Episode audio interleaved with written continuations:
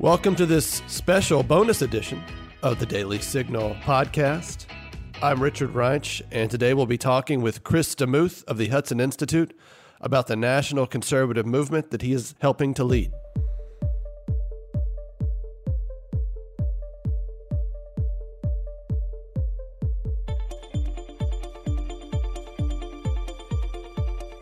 Today I'm joined by Chris DeMuth, a distinguished fellow at the Hudson Institute, longtime president of the American Enterprise Institute, veteran of Republican presidential administrations, uh, man who has had a very distinguished uh, career in Washington. And we're going to be talking about all things national conservatism today. Chris, I'm glad to have you on. Richard, it's great to be here with you, and uh, congratulations are in store. Uh, congratulations are due to you uh, for your distinguished career at Liberty Fund and Law and Liberty.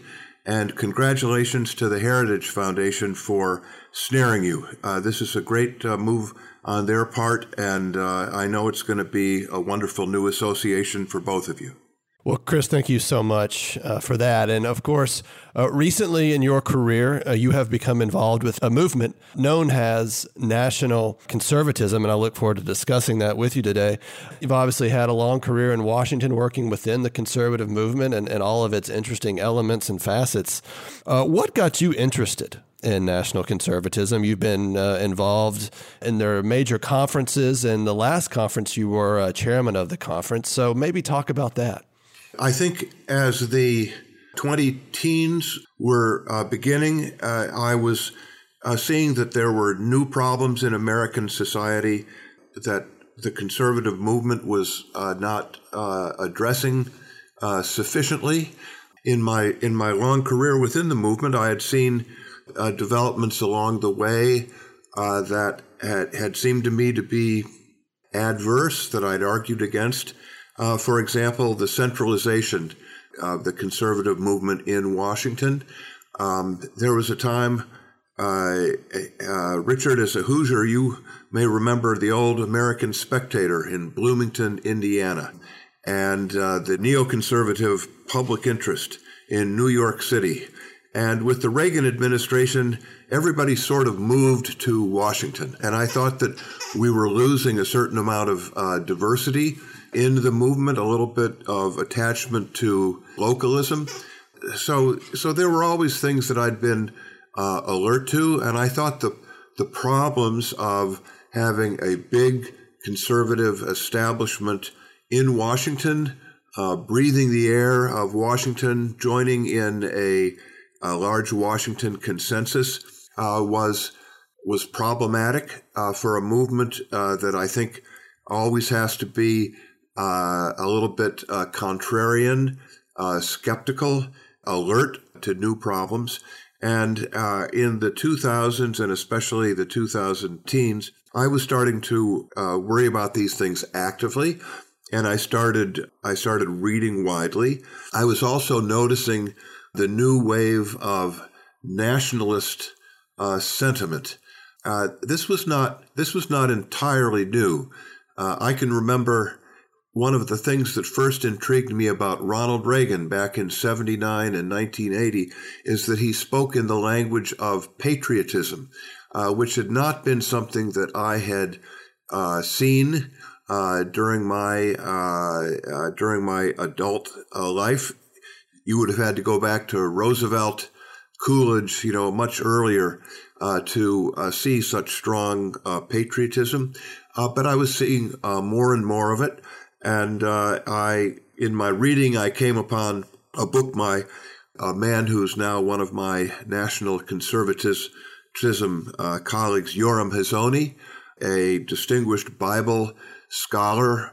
I had had him uh, give uh, talks at AEI back when I was uh, leading that institution in the 90s, early 2000s. Uh, some of his work on biblical scholarship. He wrote a big book on Israel. Uh, so I had known uh, Yoram, and he had published a new book on the virtue of nationalism.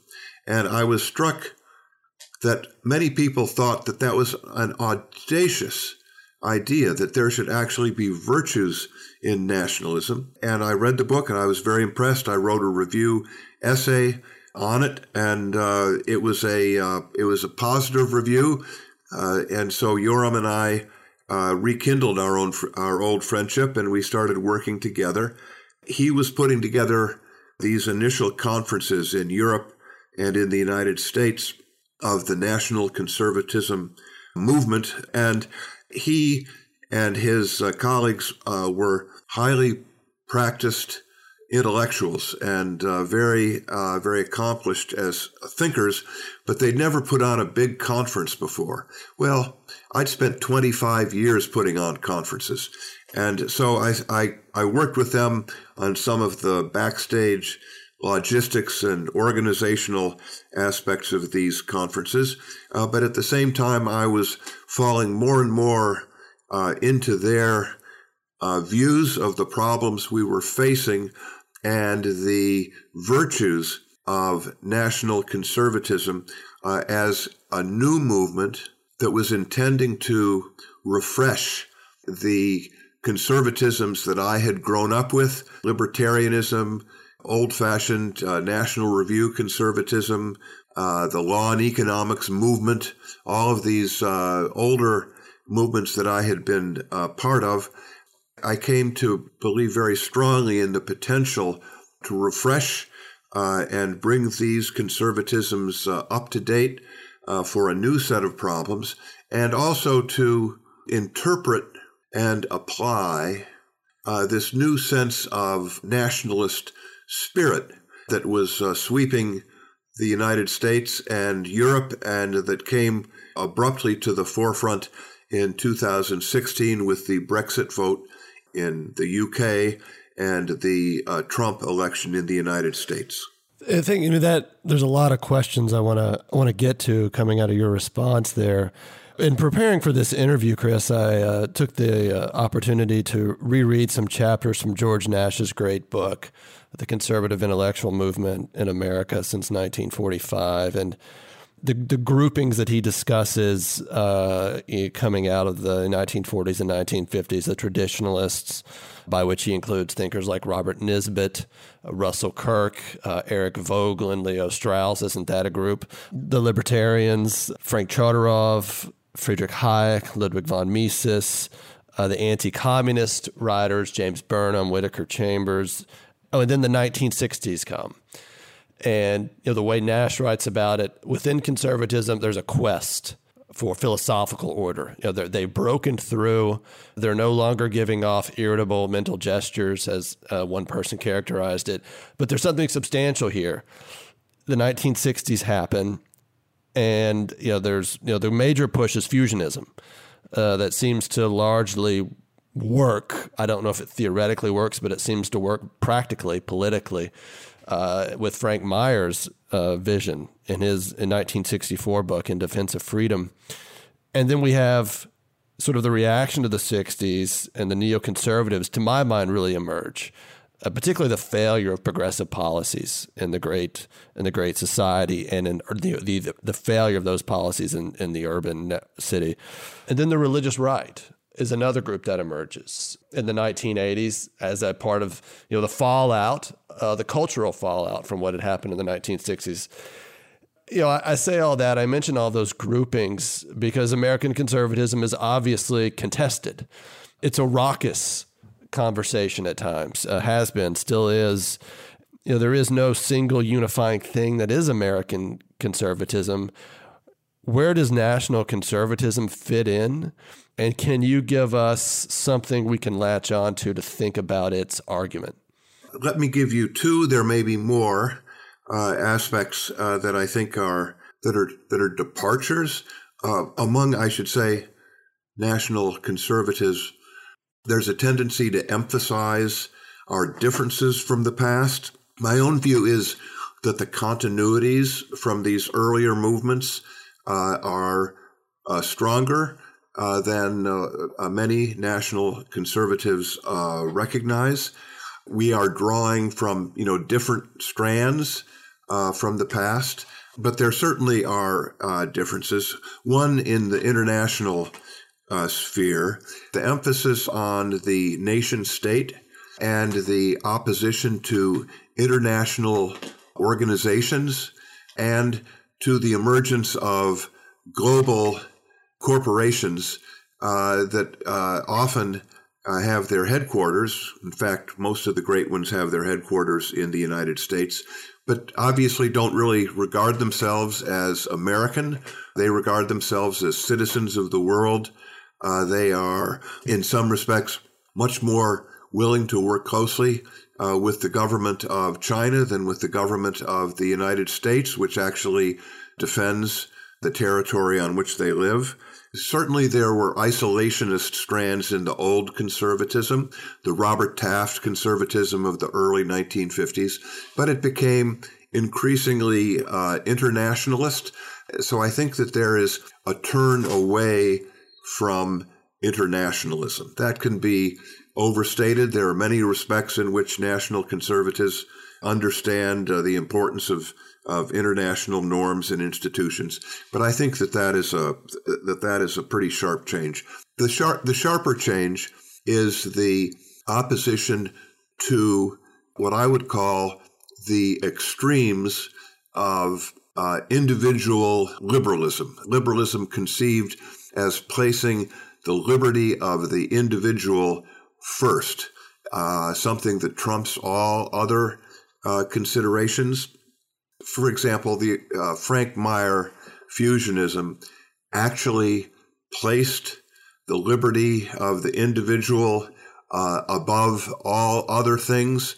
Uh, I believe is a matter of a fair dispute. You can find it in the text. Uh, you can find ways that he acknowledged some qualifications, but whether or not this was part of one or the other earlier strand of conservatism, it is certainly something that national conservatives today uh, recognize as extreme and dire threats to social well being, that uh, the exaltation of the individual, uh, not necessarily, I should say, attached to uh, community, to religion, family, to any norms other than the norms that each individual can dream up for himself or herself in their own self created conception of the universe.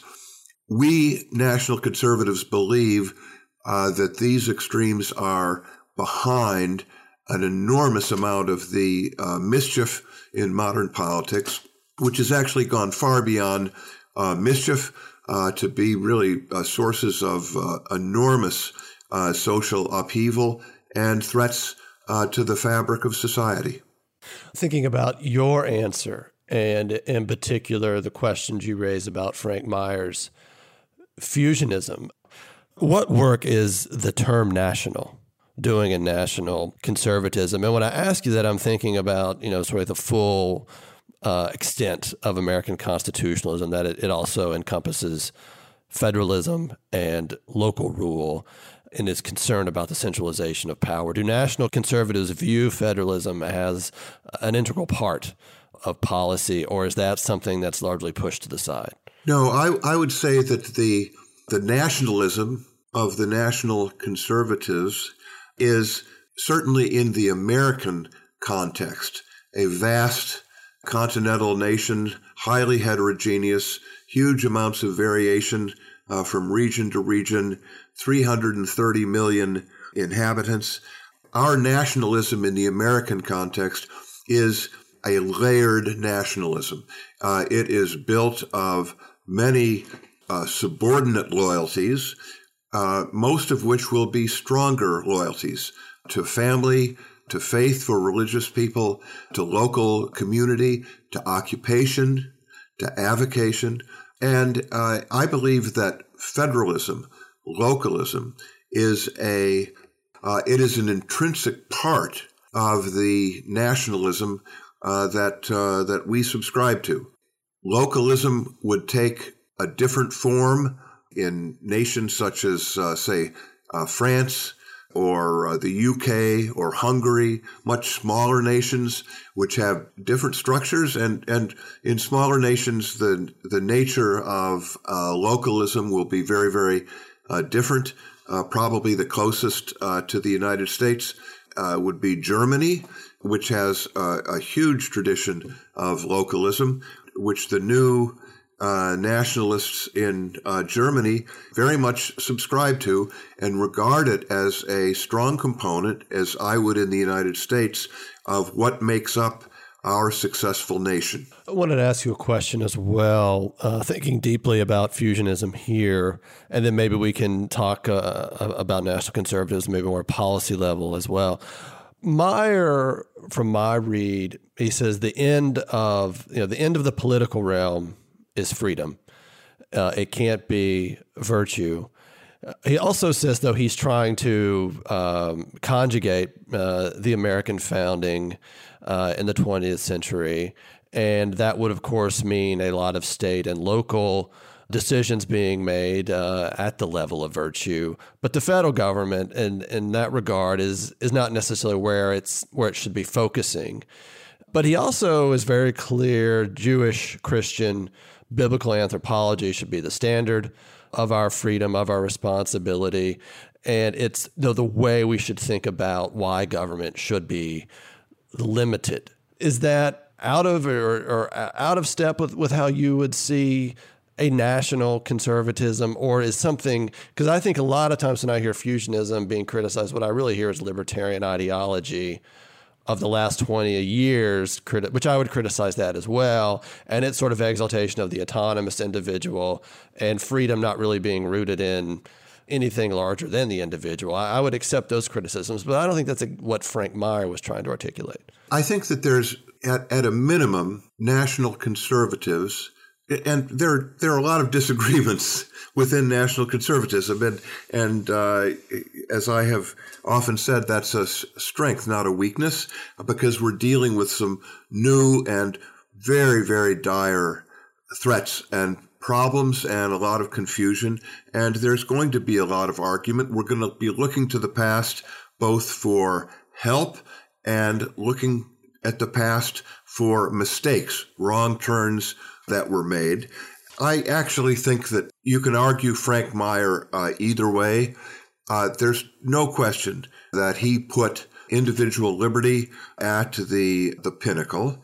On the other hand, he often, well, first of all, like everybody back in those days, he was operating in a world where whether one was religious or irreligious, whether one was a strong family man or not. They all were working in a world where marriage was the norm. Divorce, illegitimacy was frowned upon. A large majority of the population in the United States was religious, believing, practicing, and they all recognized at one level or another, even those who were strong individualists, atheists, and so forth, they recognized that there was this enormous social capital uh, that to some extent they benefited from living in this world. Now, you can find Frank referring to the decline of religion, the decline of so forth, uh, somewhat. So you can say, well, he recognized that and he still wanted to make individual liberty tops as far as government was concerned, certainly at the national level, and on questions of ethics and morality, wanted to duke it out in private uh, society. On the other hand, many, many uh, times over and over, when he refers to the individual, he refers to the dignity of the individual. This does not sound to me uh, like somebody who would embrace at the levels of uh, uh, organized devotion to uh, pornography that we have today. It doesn't sound to me like somebody whose idea of the individual is the individual who gets to choose his, her, or its sex at will and that because the individual is supreme, everybody else in society is obliged to recognize and cooperate with that gender choice as it may admit itself today.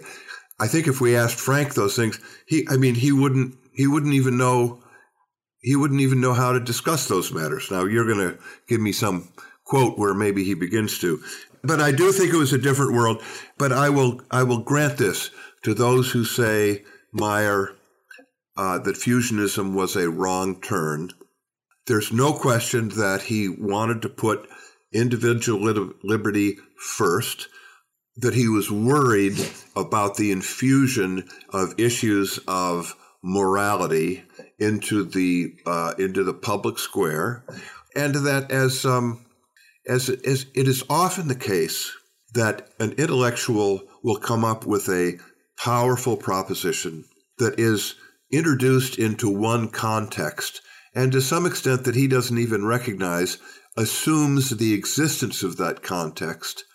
And then the idea ends up destroying the context. It ends up being actually insidious against things that the uh, intellectual had not thought of. Richard, if I can, if I can borrow from another conversation you and I have had, John Maynard Keynes was a budget balancer he introduced the idea of deficit spending in recessions.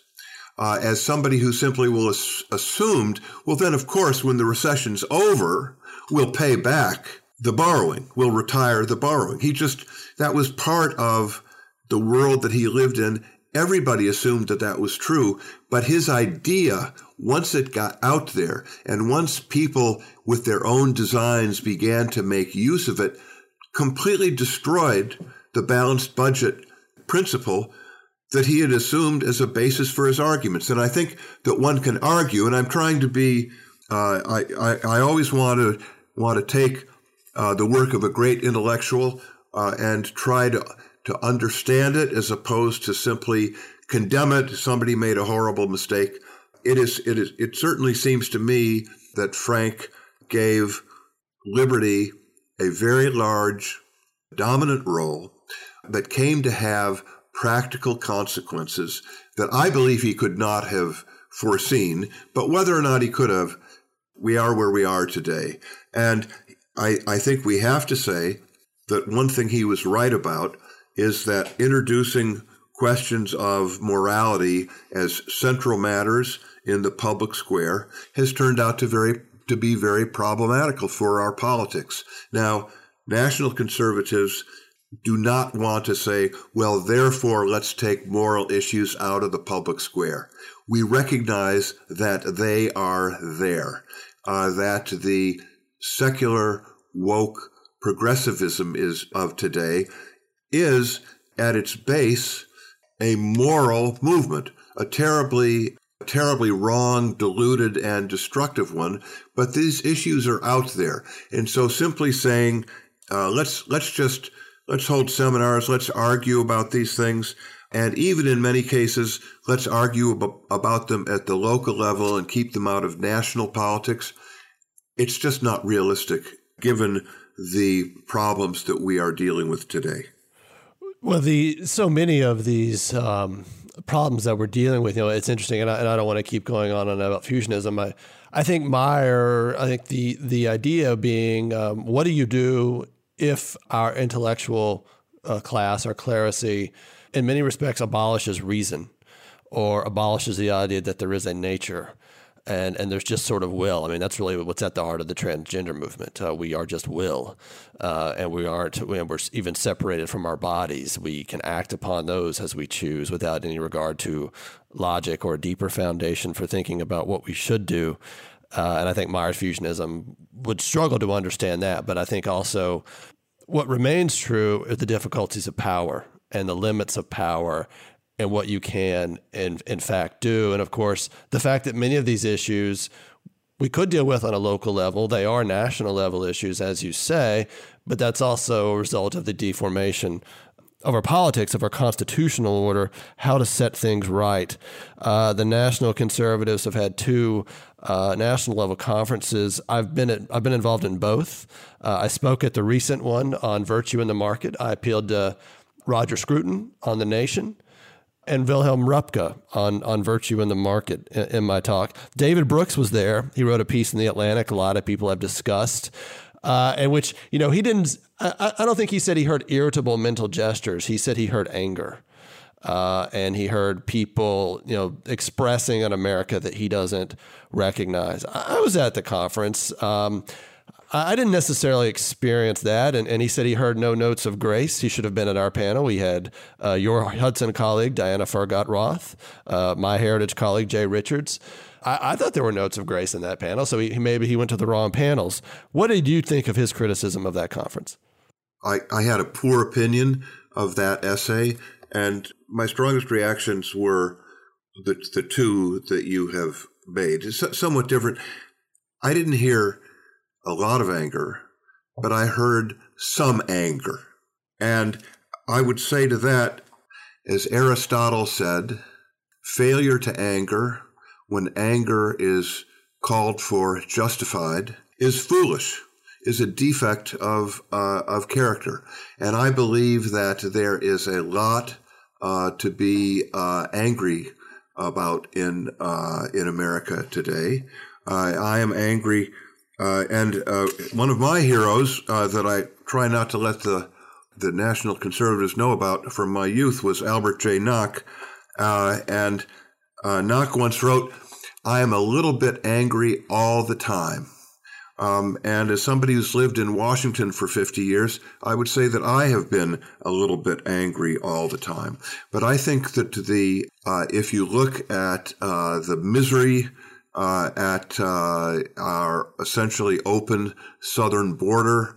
If you look at 1,000 murders in Chicago last year, 800 of them uh, uh black on black with black uh, victims. Uh, if you look at what is happening to storekeepers in cities where shopkeeping has been legalized, there's a lot there's a lot to be angry about today and so i think that that's fine. I did not think that the anger was uh, was overwrought was vicious. I found it to be uh, justified anger. Uh, and there was a lot that was uh, uh, i think it's understandable at this point in our movement and at a conference held in the fall of 2021 that there was a lot of dismay at what is going on around us but there was also, uh, first of all, uh, there was a lot of grace. There was a lot of compassion. Uh, there was a lot of uh, understanding of the variety of, of, views within our movement and uh, trying to come to grips uh, with the larger political developments. I would say that in the talk that I gave, in the talk that you gave, in many, many others that I heard, there was a great deal of grace. Now, it's one always hesitates to claim grace uh, for oneself, but I thought that the idea that this was an angry, a scary, a frightening bunch of people uh, who had uh, no grace or gracefulness and uh, should uh, raise fear in the hearts of any uh, moderate, balanced person. I thought that that was a, a false characterization, and I was frankly surprised. Because I, I have several friends, including some people that I brought down there, who are not particularly, who, who are uh, or more than skeptical of many aspects of national conservatism, who found it to be an intellectually bracing, invigorating time. Disagreements that they found, you know, very well uh, ventilated, original arguments that had not occurred to them before. Uh, so I, I've, I've said what I've said maybe twice over in answering your question. Uh, thinking about you know that, um, I, I, will say this: being involved in two of the national conservatism conferences, I don't consider myself a national conservative, but I've always noticed a really intense energy at those conferences. People very much want to be at the panels they want to participate in Q and A. I've appreciated that, and you know, there's you can obviously tell uh, that there's there's something going on, and um, Uh, I, have enjoyed being involved and had my own sharpening, uh, my own thinking uh, sharpened. So to me, the, the, those who would criticize those conferences have, at that level, probably have their own agenda going on. Uh, much sharper criticisms uh, made also by other people. And I and I should say I should say, Richard, this movement it's not it's not a union shop. It's it's not a closed shop, and it's not just that we tried to get some, you know, really good liberals uh, to be among be among us, but we're really trying to draw upon many of the different strands today. Some some of which I would say, Richard, your views, which you've you know brought out with enormous clarity in that wonderful piece you had in uh, National Affairs a few years ago, in your contributions at our conferences. That's that's really we're we're, tr- we're trying to learn, and we do have some very sharp arguments uh, among ourselves, but. I, I believe, and as we've been trying to organize these conferences, we're trying to have hard, we recognize that there are hard debates and we think that they are manageable. And that is to say, more than manageable, that they are productive debates.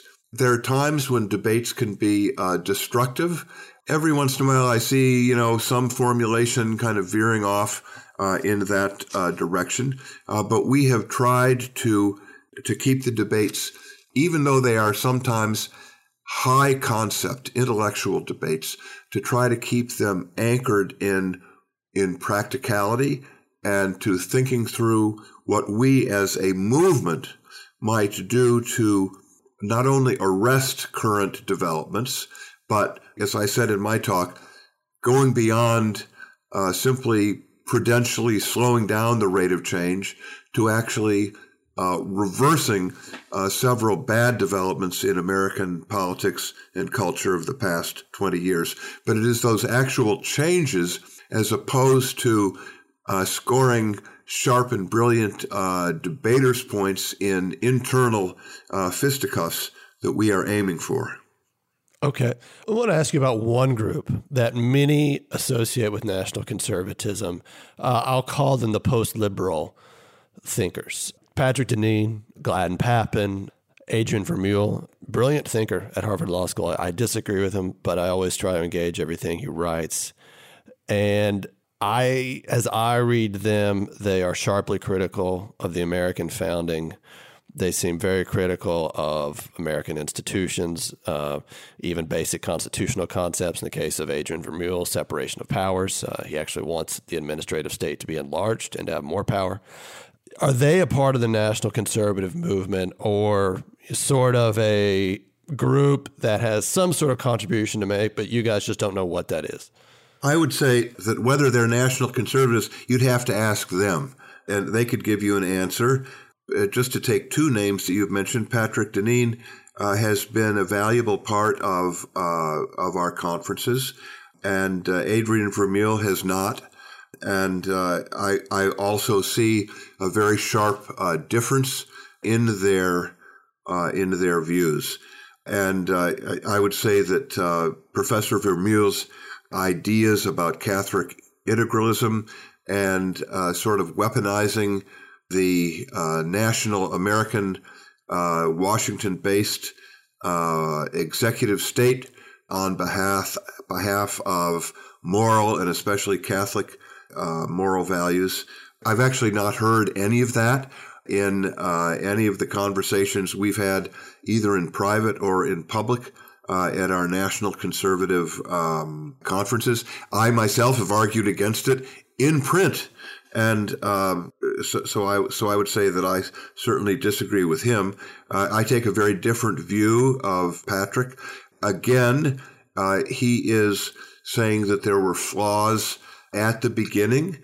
Uh, this is a little like talking about 50s, 60s fusionism uh, that there were flaws at the beginning. I have learned a lot reading his work and reading criticisms of his work. I happen to know a lot about uh, the founding, and in my view, uh, part of its the the explanation for its success is that, like national conservatism today, it had some very very strong tensions uh, within it. And uh, I think that the aspects that uh, Deneen uh, has uh, pulled out, and I think you're going to see some more of that in an upcoming book uh, by Yoram Hazony, are very true and important. I think that the, the the view of the American founding is essentially both Lockean and traditionalist. It wasn't one or the other. Given uh, the use uh, that Lockeanism uh, had in subsequent history, so that it's now part of our uh, traditions. For example, in the Gettysburg Address, uh, I, I see it there, but uh, there was an enormous role for faith. that many of the authors of the Declaration and Constitution, the most prominent ones, were deists of one variety or another, I think does not gainsay uh, the importance of full strength religion, including Catholic religion in Maryland, as part of the formation of the Republic. So let me say that when we turn to uh, practical matters, I do not hear uh, in any of our councils anybody arguing for the turning over the American nation uh, to the Pope or anything like that. I, I sometimes see allegations of that by people who were trying to uh, to marginalize us. Uh, but when I listen to uh, Patrick Deneen, I hear him say some good things about the American founding, and when I hear him talk about things that he would like to see happen in the United States, I find myself four square on almost all of it, and I I wonder. And I'm, I wonder what you would say uh, when we got down to particulars. Let's talk about a range of things. Um, there is now a strong movement in New York State to say that uh, Catholic, uh, to essentially ban Catholic adoption charities. Catholic adoption charities will place a child of any religion or no religion into a household of any religion or no religion, but they have two requirements for the household. The first is that it be headed by a married couple, and secondly, that the couple be male and female. And for those reasons, there is a movement to say that this is unjust uh, discrimination. It has no part of the fabric of life in New York State, and that they should not be permitted to place any of their children into any of the households that meet their criteria. Another movement in New York State wants to require all private schools, including religious schools, to abide by the state established curricular requirements for public schools. So that would, uh, yeshivas would go away the next day. There would be no more yeshivas.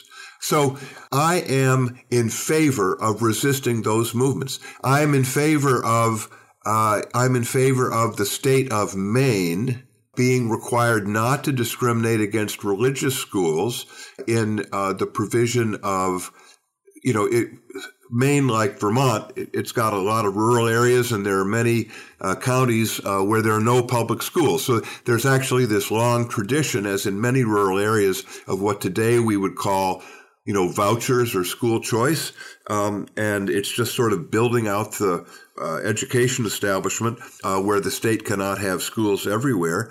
And uh, Maine says uh, that they cannot give money to Catholic schools uh, but only secular schools. I think that that's wrong.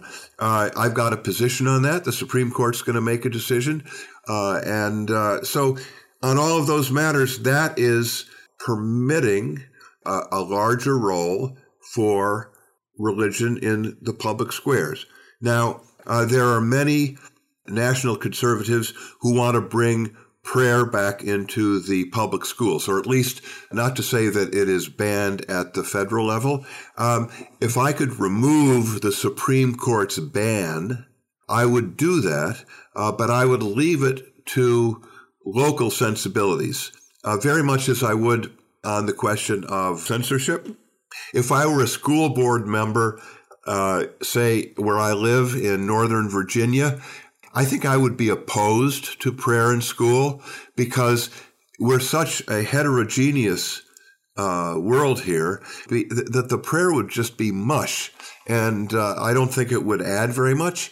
Uh, there are many communities in America where if I were on the school board, I would be in favor of prayer in schools. So people will take different positions on that. And finally, there are some uh, national conservatives who are now pushing on the idea of restoring the Sabbath. And because we regard ourselves as uh, the heralds of a, a, new working class Republican Party, uh, we can remind ourselves that uh, Sunday closing laws were uh, a cooperative enterprise of religious organizations, churches, uh, and uh, earlier embodiments of the union movement. So that is a push. How far that is going to go, um, I don't know. It does not offend my sensibilities uh, that we would have Sunday closing laws. I don't. I think that we were not in in at risk of becoming a a, a theocracy uh, when we had Sunday closing laws for long portions of our history.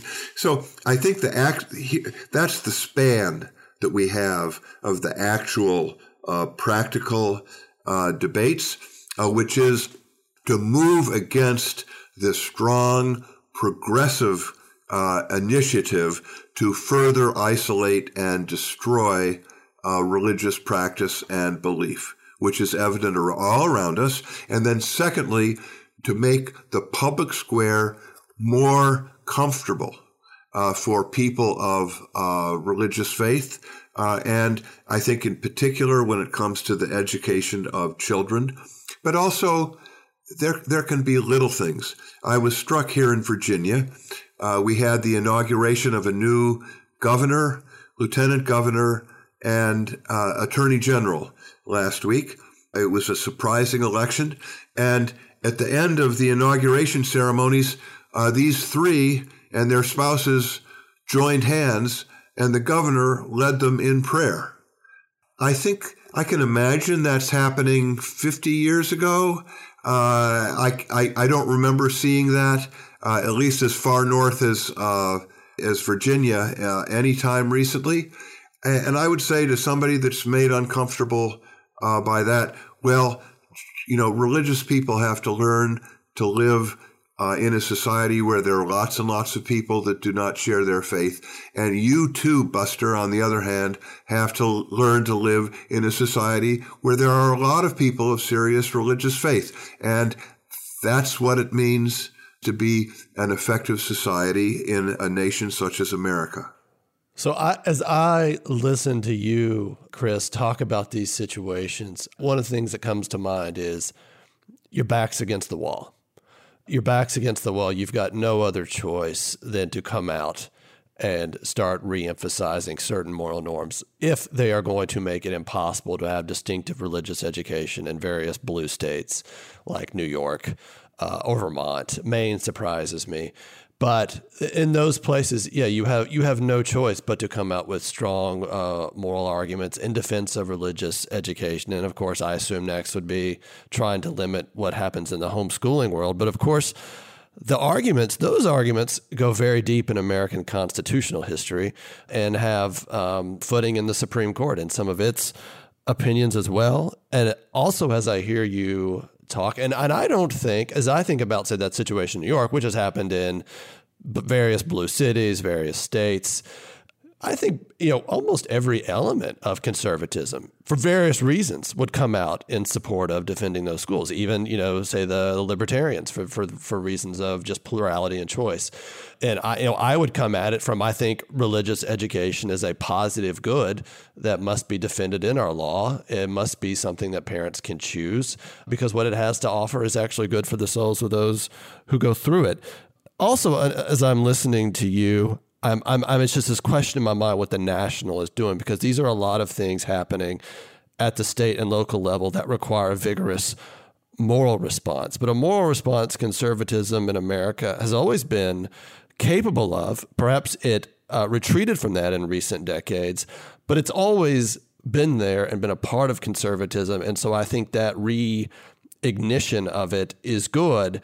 And I, as I hear you, I'm thinking of another name, Willmoore Kendall, that comes to mind, who would emphasize we are a republic of deliberation. And what we actually need is a much more engaged deliberation. And you know, he taught, you know, the school board was key, uh, was ground zero of this deliberation. Why? Because education is at the center of the republic and what type of a republic we're going to have. And deliberation at the school board level should be robust and is inherently going to be charged with moral norms because you're dealing with the souls of the next generation. All of that being said, and I don't really disagree with a lot of the policies you put forward. Sunday closing laws, I wouldn't want that to be nationally dictated, but at, at various states and localities, I can I can easily see that, and and would not be necessarily uncomfortable with that happening where I lived. But you know, again, that and that, but that of course is a recovery of the old American citizenship, which has retreated uh, and, the, and, the, American citizenship of, of people actually knowing that their choices matter and are not going to be sucked away from them by either the judiciary, the administrative state, or federal government power. So, as I'm hearing you, what I'm hearing is what national conservatives are about is a really tough moral conservatism. Uh, to which I say, yes, we probably need that right now. I, I think that they all uh, need defending.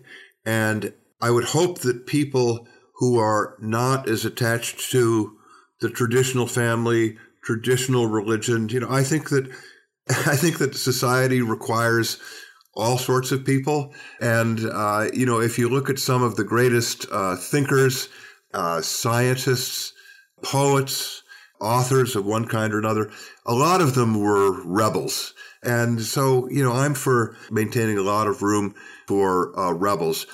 But effective statecraft uh, calls for moving port and starboard to keep uh, to keep the ship on a steady course, and we've gone far too far uh, in in one direction. And I think you've in in citing uh, Willmoore Kendall, this matter of deliberation is to me key, and I think in a sense we're kind of creating a model within our own councils of national conservatism of what serious deliberation looks like. It's true that it's the more elevated kind of deliberation of ideas uh, uh, rather than uh, that of interests, but it is certainly true that this elevation of uh, the autonomous, self defining individual, especially in the jurisprudence of the Supreme Court has taken one after another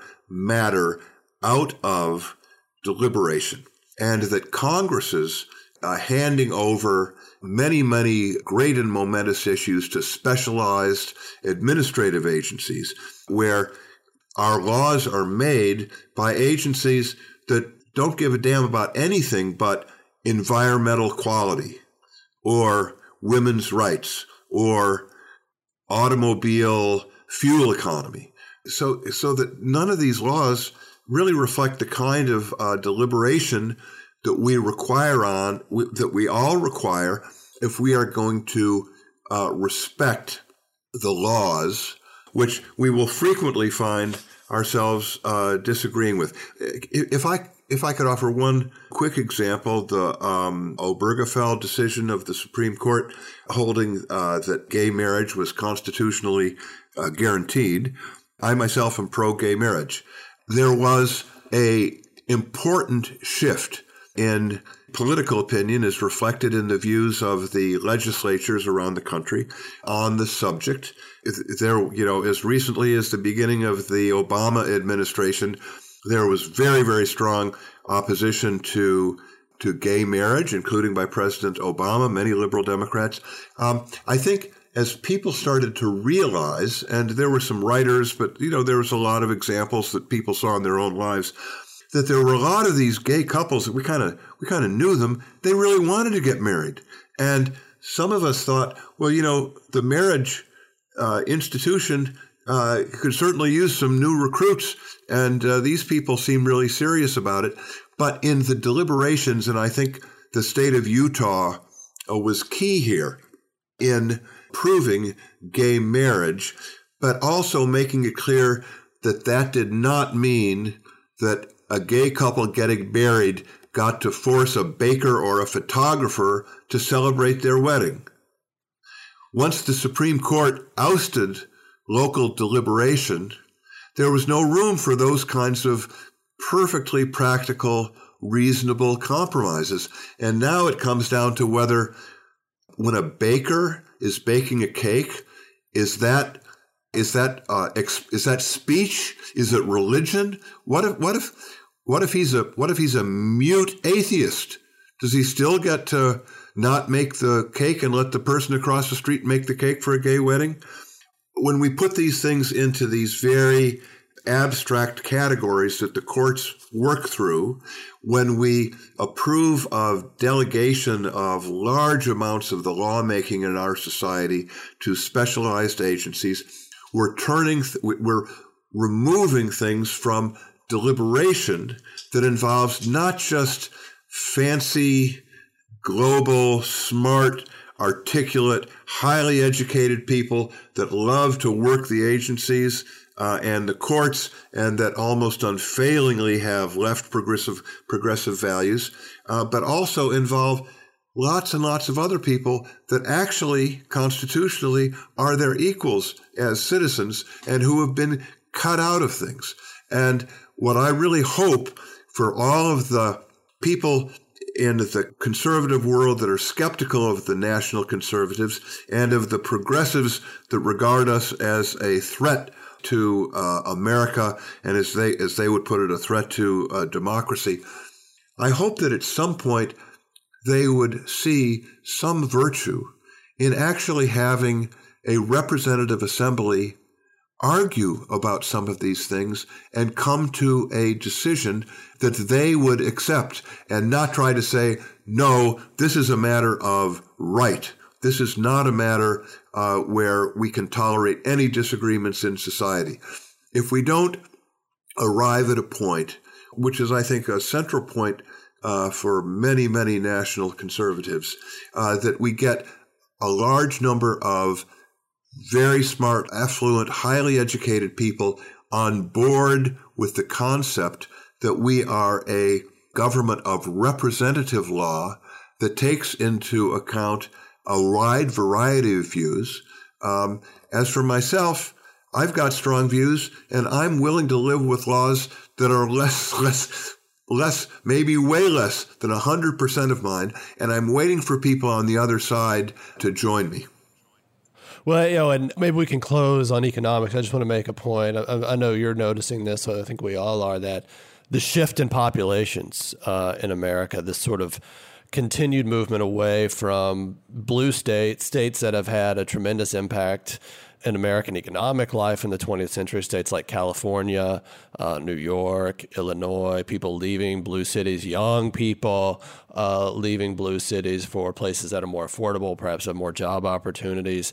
This, to my mind, is sort of people trying to recover a competitive federalism, deliberative framework, and find places they want to live that are congenial to the lives they want to live, even as we have this incredibly powerful government that you know what does want or federal government that wants to try and prohibit that or not prohibit it but limit that competitive framework from happening i'll just say it is happening and it's going to be the task of conservatism in those states to defend that to defend their policy philosophical approach as people move in, but for strange reasons might bring in their blue state politics, uh, uh, things like that, and also to protect it at the national level, which is our mutual friend Michael Greve has noted. The federal government in the 20th century was everywhere about abolishing the competitive federalist framework. So this is another challenge for conservatism going forward. On economics, one of your leading thinkers is Oren Cass. Uh, he's very clear, large scale industrial policy in favor of distributing economic opportunity back to manufacturing workers, reshoring jobs that were sent overseas. Uh, there's also talk of reviving private sector labor unionism. Uh, Senator Marco Rubio even wanting to see a Amazon uh, warehouse distribution center in Atlanta unionized and wage subsidies as well, things like that. Is that a distinctive contribution of national conservatism, sort of worker power, and even using governments to do it? It certainly is. I'm a little bit, uh, and uh, if we if we look at the Oren Cass program, uh, I agree with some of it. I disagree with some of it. Uh, I think that these are important arguments uh, to make. Uh, Donald Trump came in and won the presidency by calling attention to very miseries. I might even say that it would be graceful. It would it would show some grace to acknowledge the fact that a lot of Americans uh, in the heartland uh, have been suffering uh, without getting much attention out of uh, Washington. So th- there's some attention there. I, I believe that his calling attention to the vast imbalance in tariffs and trade policies between America and other nations, especially uh, China, uh, was a great uh, uh contribution. Uh, but I, I have to notice that for all of the changes that were made uh, in his administration, a lot of these problems still persist. And Oren Cass and his group are, I would say, leading the effort to try to think through exactly what we do about it. In the old days, I used to say I was a free trader, and if America is losing its manufacturing edge, what we need is some good job training programs.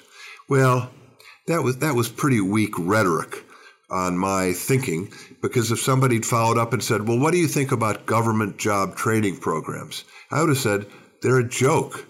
You know, I've looked at a lot of these programs and the government doesn't has no idea how to train people for anything and it doesn't even know what to train them for. So I was trying to find a way to make myself comfortable uh, with my uh, strong free trade uh, sentiments.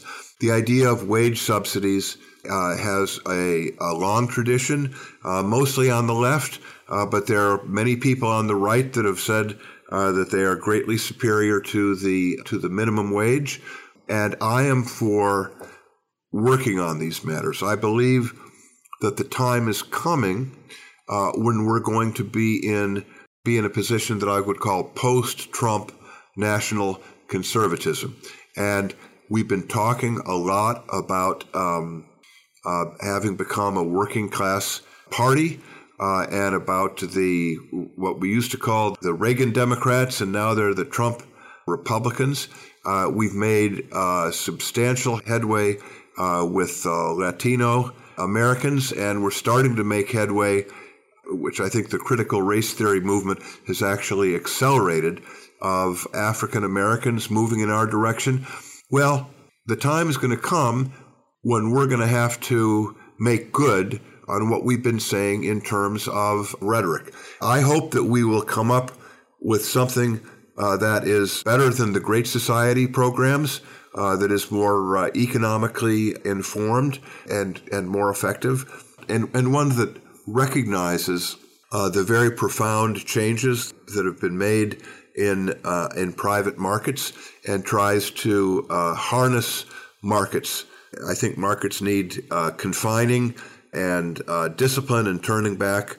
Uh, in some cases, especially when it comes to cultural destruction, but the market is still very, very powerful. And I would say that one of the two or three huge and exciting challenges for national conservatism is to make good on the pledge uh, that's sort of implicit in what we've done so far to actually come through with policies that make a difference to average folks that have not been part of the conservative coalition until recently. Chris DeMuth, this has been a great conversation. Our conversations and debates on these matters will go forward. Thank you for joining us. We really appreciate it. Richard, thank you very much for having me, and congratulations on this new venue uh, that you have created. All the best. And that'll do it for today's special bonus edition. Thanks for listening to the Daily Signal podcast. You can find the Daily Signal podcast on Google Play, Apple Podcast, Spotify, and iHeartRadio. Please be sure to leave us a review and a five star rating on Apple Podcasts and encourage others to subscribe. Thanks so much for listening, and we'll be back with you on Monday. The Daily Signal podcast is brought to you by more than half a million members of the Heritage Foundation. It is executive produced by Virginia Allen and Kate Trinko. Sound designed by Lauren Evans, Mark Geiger, and John Popp. For more information, please visit dailysignal.com.